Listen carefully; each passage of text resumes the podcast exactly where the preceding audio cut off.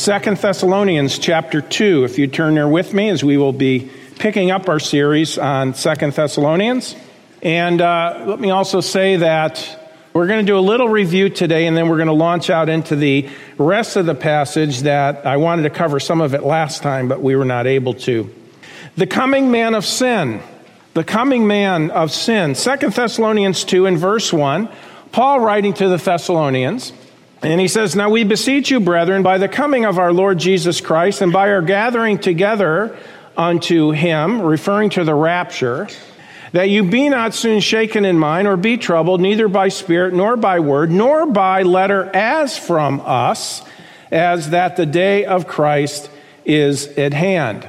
Okay, so Paul clearly taught them because they were shaken by what they were hearing people were saying, well, this is what Paul was teaching. Paul's writing them saying, no, no, no, I didn't teach that. You're not in the tribulation period. See, they were shaken because they knew that he had taught them a pre tribulational rapture in his first letter, 1 Thessalonians 4 and 5 in particular. And so they were shaken up by that because people, I guess, were saying, You're in the tribulation period. And he says, No, no. He says, That's not the way it is. Verse 2, you notice it says, The day of Christ. This is what ushers in the beginning of the day of the Lord. Okay, there's the day of Christ, there's the day of the Lord. I don't think they're the same. I think the day of Christ is referring to the rapture. The few places that it's shown in Scripture, it is referring to the rapture, whereas the day of the Lord begins right after the rapture. Now, they, yeah, they kind of go hand in hand in, in a sense, or one follows the other. But when Christ comes back at the rapture, which is the day of Christ, it allows the day of the Lord to begin. So the two concepts are used together here. By the way, remember that the day of the Lord, who is the Lord? The Lord is Christ himself, right?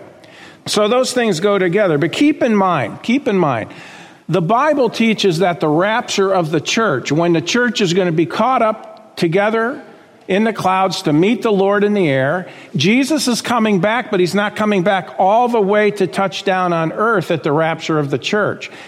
The second coming to earth at the end of the tribulation period is when Jesus will come all the way back to earth.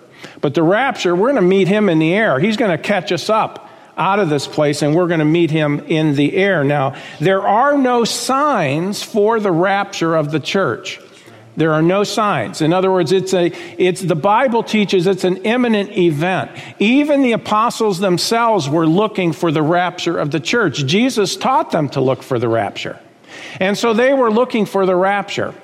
But we do believe that the, the rapture is a pre tribulational rapture. So, as where there are no signs for the rapture, there are signs for the tribulation period. Whatever, therefore, whatever is a trend for the tribulation is also a trend for the rapture if the rapture, in fact, comes before the tribulation. So keep that in mind. That's important to realize.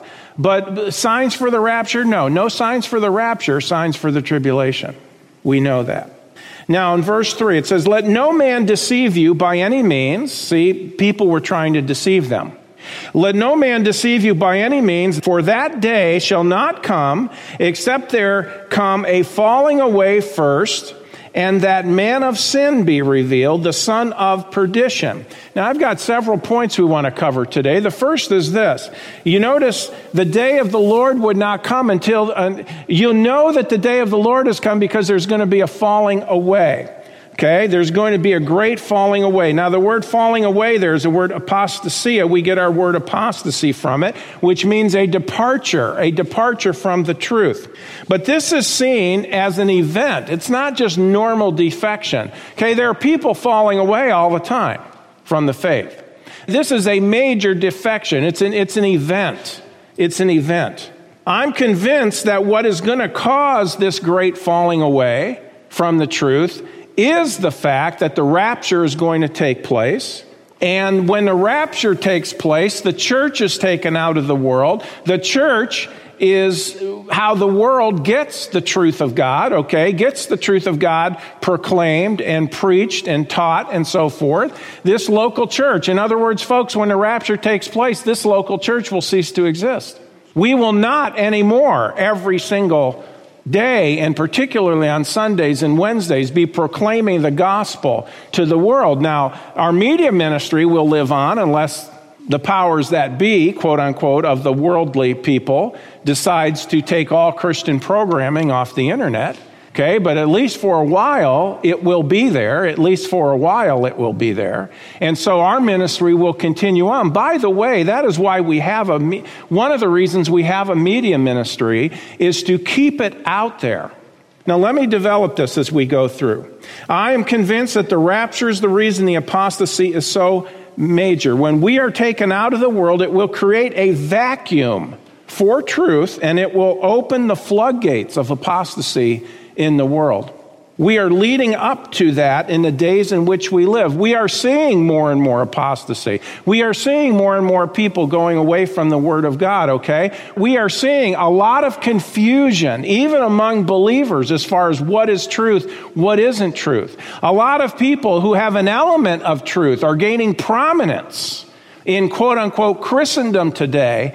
And yet, when it comes to the gospel, the plan of salvation, they're preaching a false gospel that really doesn't save. It gets people religious, it sells books, it even sells Bibles.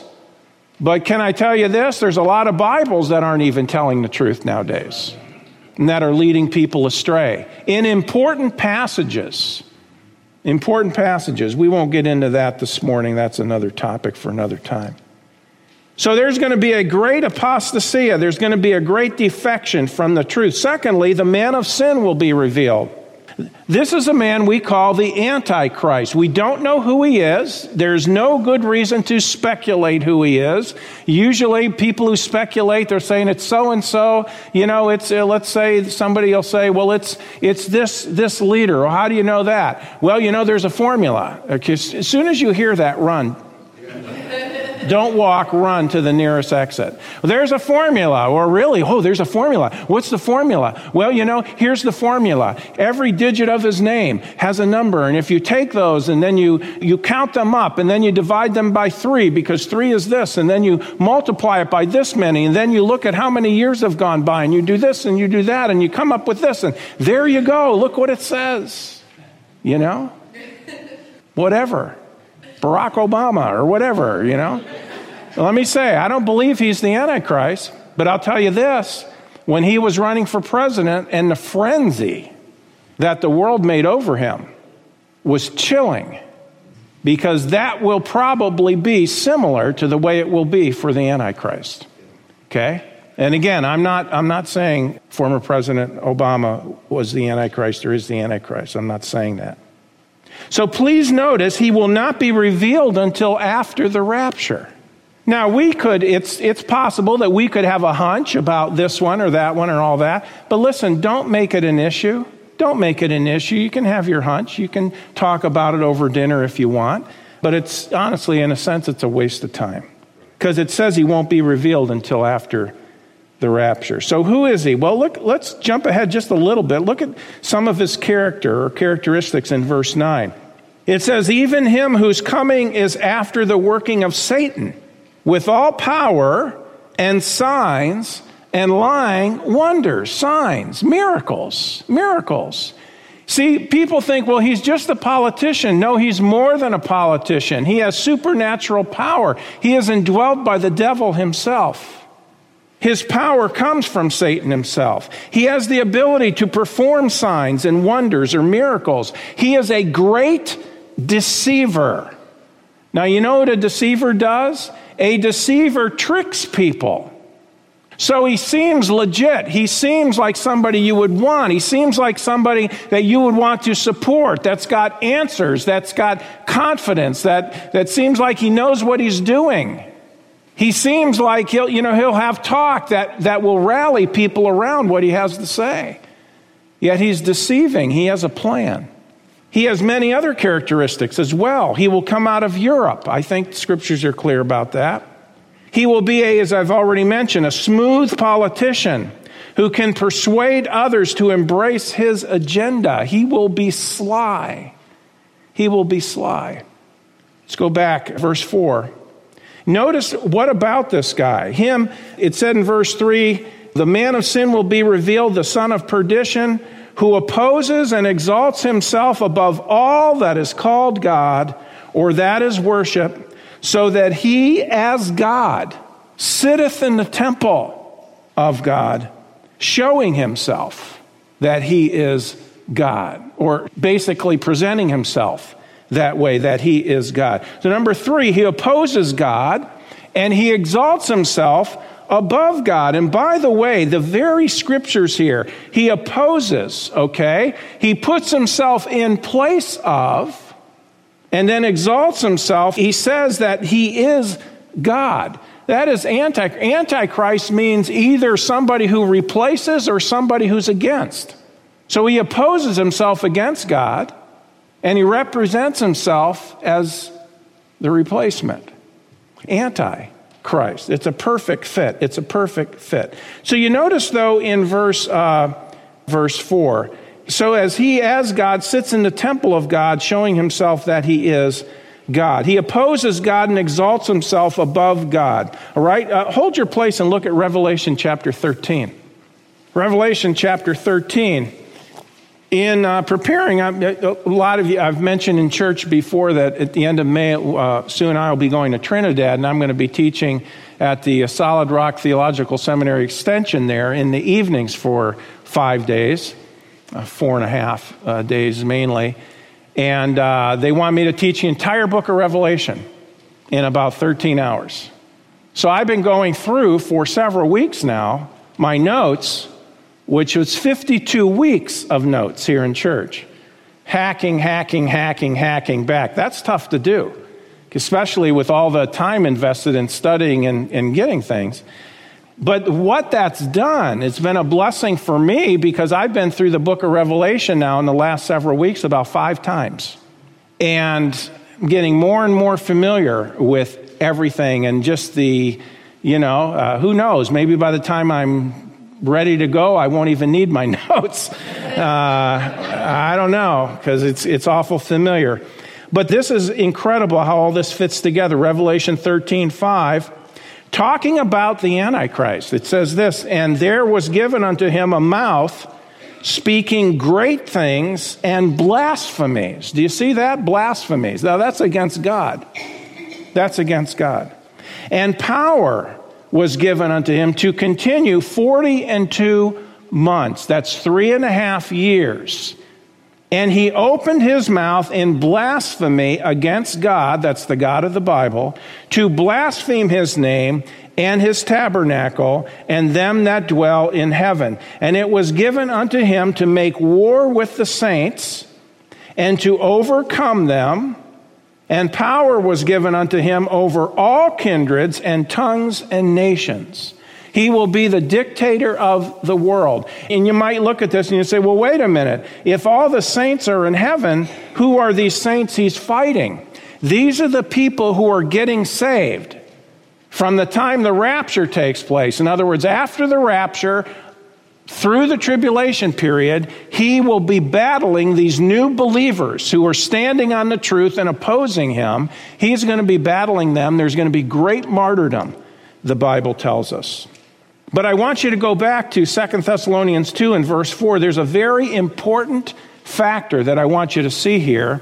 And you know, people say sometimes they'll say, well, come on, come on, come on. Yeah, Jesus is coming. People have been saying that for 2,000 years and all that. Why do you believe that? You shouldn't believe that. I mean, obviously it's not true. You've been saying it. Church has been saying it for 2,000 years. Obviously it's not true. No, friend, it is true. And the Bible is true because the Bible actually talks about people like you.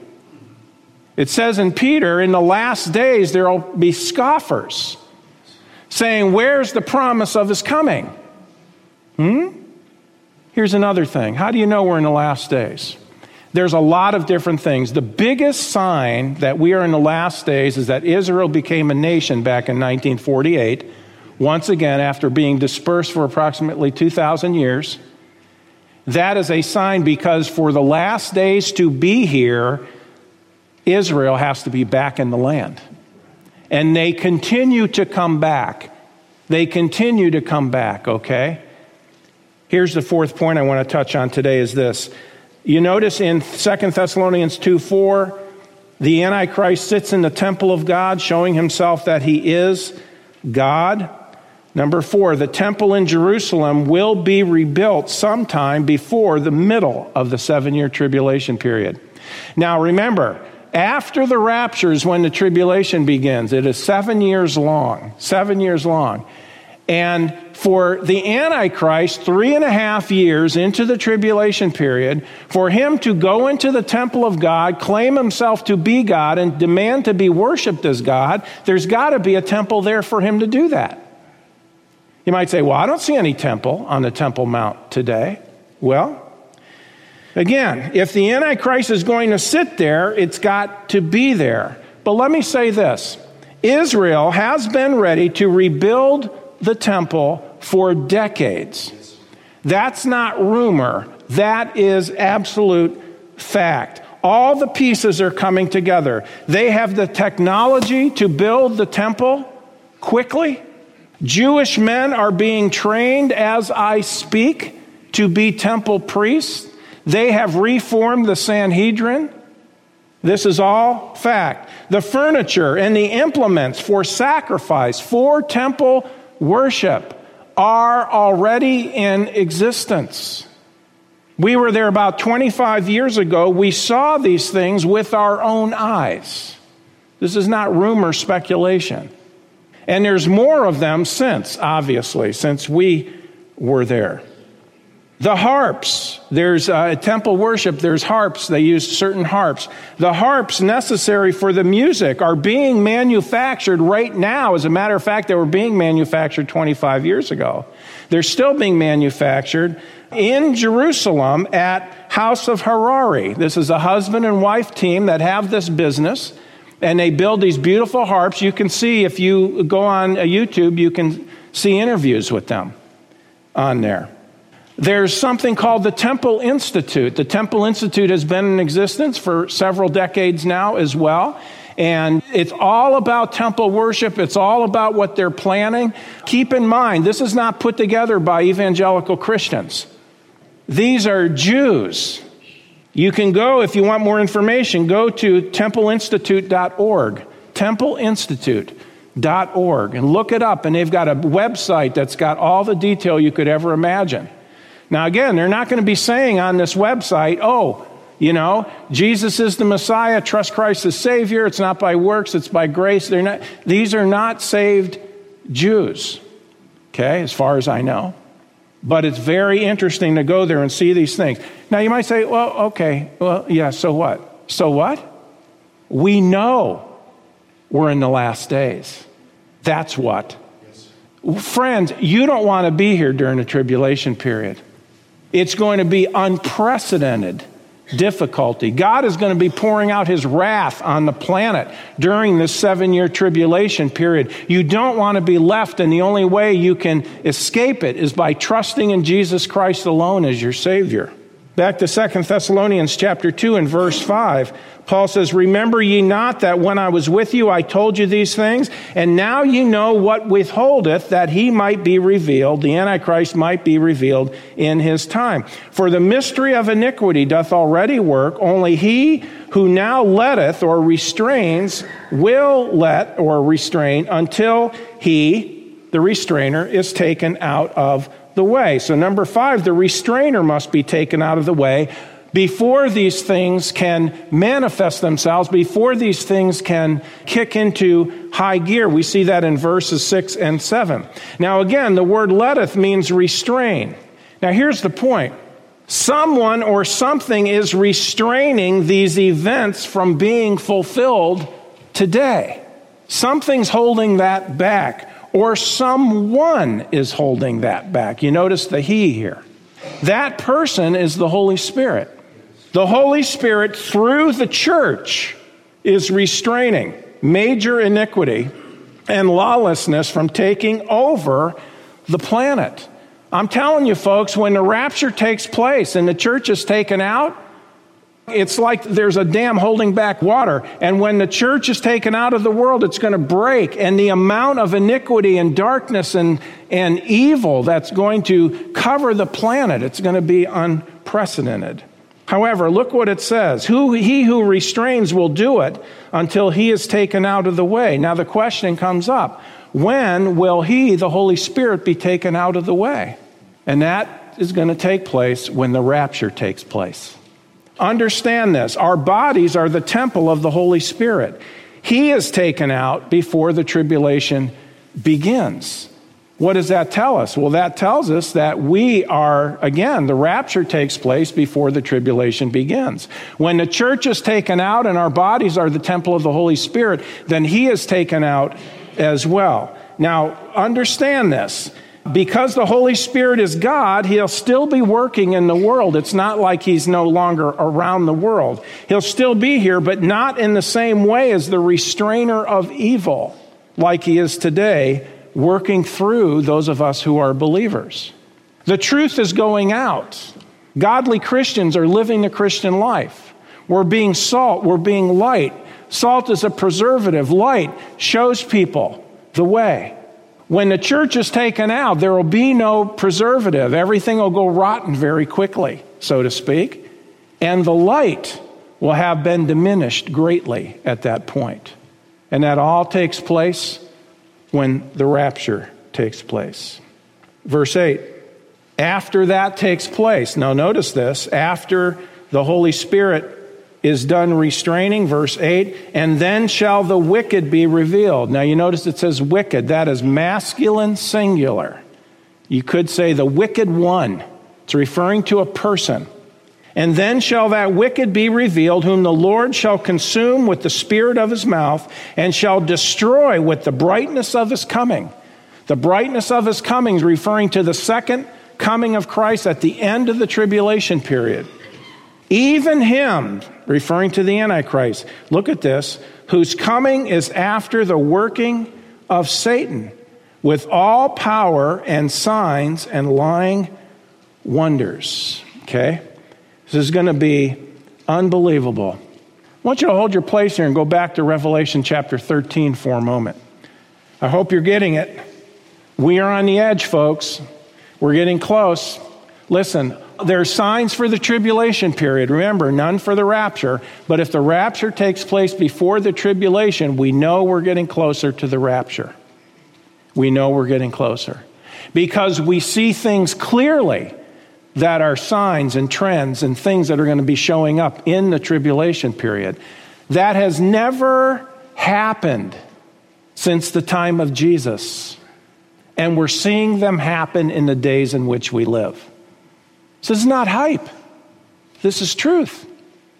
Revelation 13, 2, and the beast, referring to the Antichrist, which I saw, was like unto a leopard, and his feet were as the feet of a bear, and his mouth as the mouth of a lion. And the dragon, the devil, gave him his power and his seat and great authority. This man will be indwelt by Satan himself. You know, there are some people that we would just say, well, those, that person is evil. I would agree. But you ain't seen nothing yet. I think he will be an incredible, not only human being, and I don't mean it in a good sense, I'm talking about the power that he will have, the power over people that he will have will be incredible. Back to Second Thessalonians chapter 2. And it says in verse 10, and we come to uh, verses 10 through 12, we come to verses that are somewhat controversial. They don't need to be. If you look at them in light of uh, the whole of Scripture, they don't need to be. Second Thessalonians 2.10, it says this, and with all deceivableness of unrighteousness, look at that. He will be full of unrighteousness, and yet he will deceive people over to his side and with all deceivableness of unrighteousness in them that perish, because they receive not the love of the truth that they might be saved. And for this cause, God shall send them strong delusion that they should believe a lie. Our next point is this many will believe a lie. Many will believe a lie. You might say, well, okay, what in the world? How could you get the world to believe a lie. What is the lie? Well, I'll give you my opinion on this. I believe that the lie is that the Antichrist is the Savior of the world. This goes hand in hand with him walking in the temple, claiming to be God and demanding to be worshiped as God. Obviously, it's a lie. It's a great, great lie. And yet we know many are going to follow him. The majority of the world is going to follow him. Jesus had something very interesting to say when he was battling, you might say, in the Gospels when he was here the first time and he was battling the unbelieving Jews about who he was. And of course, they denied the fact that he was God in the flesh. You know, he said, Unless you believe that I am he, you shall die in your sins. You need to believe before Abraham was, I am. Clear claim to deity. You know, people say, well, Jesus never claimed to be God. Well, you can't read. He claimed to be God, very clearly claimed to be God.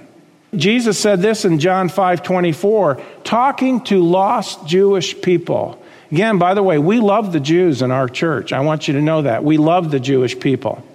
God has chosen them. They are unique people, and He's not through with the Jews either. As a matter of fact, the tribulation period is called the time of Jacob's trouble, Jeremiah chapter 30. Jacob, of course, had his name changed to Israel. John 5 42, though, Jesus said this, But I know you, that ye have not the love of God in you. I am come in my Father's name, and you receive me not. Look at this next phrase. If another shall come in his own name, him you shall receive. I believe Jesus was looking down time, the corridors of time, and he, he was referring to the Antichrist. You won't receive me, but you'll receive somebody who comes in his own name. And you know what, folks? The Jews will see him at the beginning of the tribulation. They will see him as a Savior, they'll see him as a Messiah because he's going to bring peace to the Middle East, according to Daniel chapter 9. I remember years ago, Dave Hunt said, You walk the streets of Israel today and you talk to many Jewish people, and he'd ask them, How do you know who the Messiah is going to be? And they would say, very sincerely, He'll be the one who brings peace to Israel. Well, at the beginning of the tribulation, he will be the one who brings peace, quote unquote, to Israel, but it's only going to last three and a half years. I think part of the peace he's going to bring to the region, now this is just speculating, I could be wrong on the timing. I think part of the peace that he's going to bring to the region will give the Jewish people the license, so to speak, to build their temple at that point. Now, here's the point though I want to make on this, on this point six. Many will believe the lie, okay? Particularly in verse 10, it says, And with all deceivableness of unrighteousness in them that perish, because they receive not the love of the truth, that they might be saved. And for this cause God shall send them strong delusion that they should believe a lie.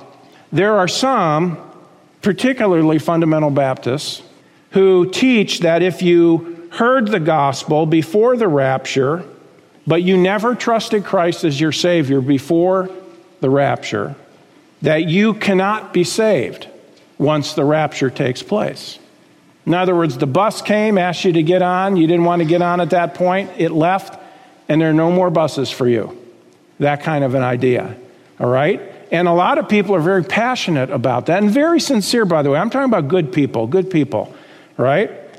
I disagree with that position. And I disagree on several counts, okay? Let me give those to you. The first is this, and it's very important. Nowhere does it actually say that. It doesn't actually say that, that if you heard the gospel before the rapture and you didn't trust Christ, that you can't be saved after the rapture. No scriptures say that anywhere. You might say, well, people read into it. I get that, but you know what? People read into scripture all the time, right? So, nowhere does it actually say that. It is an idea inconsistent with the rest of Scripture. According to Revelation, multitudes will be saved during the tribulation period. I want to reference you, we're not going to look there, but Revelation chapter 7, verses 9 through 17 make it abundantly clear that there are going to be multitudes who end up trusting Christ the Savior. How can we say none of those people are people who heard the gospel before the rapture. The scriptures don't say it. As a matter of fact, I believe this. I believe there's a lot of people who are going to get saved right after the rapture. because they will have been told the gospel, they will have been witnessed to maybe multiple times, didn't believe it, flippantly said stuff like, Well, I guess I'll uh, wait to see if it's true or not. Well, number one, that's a dumb position. That's not using your head, okay? Don't go there. Because, friends, you don't want to be left. The tribulation period is going to be awful. It's going to be a living nightmare for seven years, literally. Secondly, though, I don't believe it's true because of the 144,000 Jewish witnesses. The Bible tells us during the tribulation period there will be 144,000 Jewish witnesses, 12,000 from each of the 12 tribes of Israel. They will all be men. They will all be men who are virgins. You might say, why is that? We're not going to get into that, okay? But, but uh, I think it's a matter of focus, I'll say that much. But, anyways, that being the case, these men if they get saved after the rapture, how do they get saved? How do they get the information? You might say, well, it'll be out there. Okay? Well, yeah, that's true. The, the information will be out there right after the rapture, but I think that these people had been witnessed to before the rapture takes place. Because Scripture gives us the impression, at least, that right after the rapture, when the tribulation begins, these 144,000 are there and raised up. Well, they must have been saved sometime. Now, I know there are people who say, well, they got saved during the church age, and then when the rapture take place, God left them here to evangelize. Bummer. Can you imagine? No, friends, it doesn't work that way. The body of Christ, the church, is made up of Jew and Gentile. Okay? We're looking for the rapture, not a rupture. The rapture of the church. They're not going to be left. If they're part of the church, they're going at the rapture. It says in 1 Corinthians, we shall all be changed. Paul included himself in that as well. So all believers will be going at the rapture. I think these 144,000 Jewish witnesses, they had to hear the gospel before the rapture. How else do they come to faith in Jesus Christ as their Messiah so quickly after the rapture takes place? Another reason is this the Antichrist does not become bold with his false claim to deity until the middle of the tribulation period. He does not become bold with his false claim to deity until the middle of the tribulation period. This is what the Bible talks about as being the abomination of desolation referred to in Daniel chapter 9 and Matthew chapter 24 in verse 15. Not only that, but another reason why I don't believe that people can't be saved who heard the gospel before the rapture is this. The Bible in the text tells us this, and it tells it to us twice. The reason people perish is because they don't receive the gospel message. It doesn't say you have to receive it before a certain point.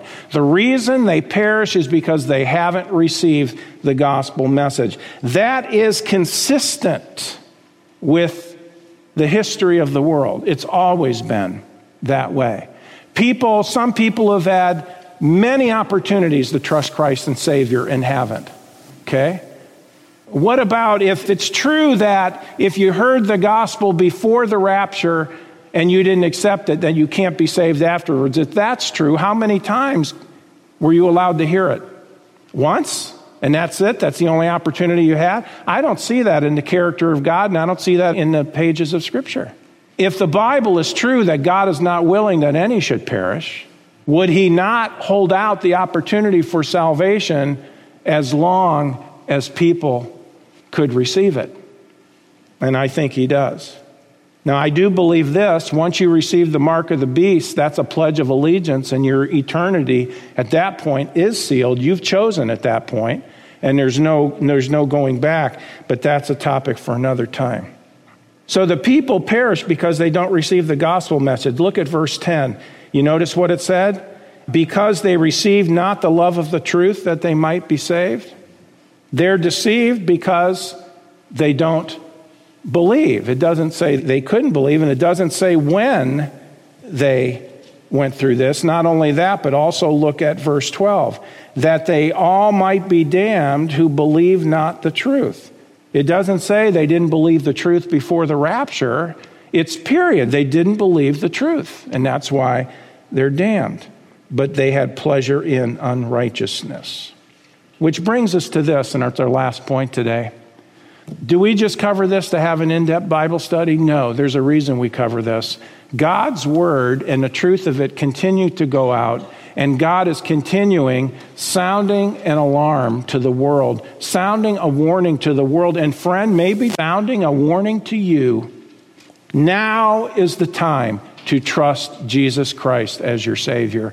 Now is the time. Today is the time. You don't want to be left when the tribulation takes place. By the way, if you want to know what takes place during the tribulation, this week or even this afternoon, go home, read in your Bible Revelation 6 through Revelation 19. Believe what it says. Don't think it's all symbolic, because it's not. Believe what it says, and that'll tell you quickly what's going to be taking place. You don't want to be here. Not only that, but if you go into the tribulation, there's a very good chance you will be deceived by the Antichrist. You will receive his mark, and you'll spend forever separated from God in hell because you did not put your faith in Jesus Christ. You put your faith in a false Messiah. Look at Romans chapter 6 with me. Now is the time to trust Jesus Christ as Savior. I am so glad I'm saved. Regardless of what comes my way, I'm going to heaven. Even if I die as a martyr, let's say the rapture doesn't take place and America comes under persecution, and I ended up, maybe you too, we end up dying as martyrs because we've trusted Jesus Christ as Savior. As soon as we die, absent from the body, present with the Lord. I don't look forward to the process of dying, but I have no problem with dying because I know I have eternal life in Christ. Romans 6:23 says the wages of sin is death, but the gift of God, the gift of God is eternal life through Jesus Christ our Lord. 2 Corinthians 5:21 for he hath made him to be sin for us who knew no sin that we might be made the righteousness of God in him. Let me show this to you. Let me explain this to you today for you to understand what God has done for you because he loves you, because he wants you to be his child. I'm going to use an illustration here. Let's pretend that this left hand represents you and me. We're going to let this wallet represent all the things we do wrong in a whole lifetime. God calls them sins. Here we are, we're all sinners. I think you would agree with that. We all do things wrong. The Bible says God loves us, God hates our sin, but He loves us. Sin separates us from Him. You cannot go to heaven with even one sin. Heaven's a perfect place. You have to be sinless to get in. No one is, therefore, if that's the end of the story, no one would ever go there. No one. God says we've sinned against him.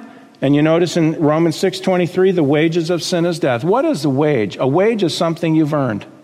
God says our sin has earned us death. Separation from God for all eternity. That's what we deserve.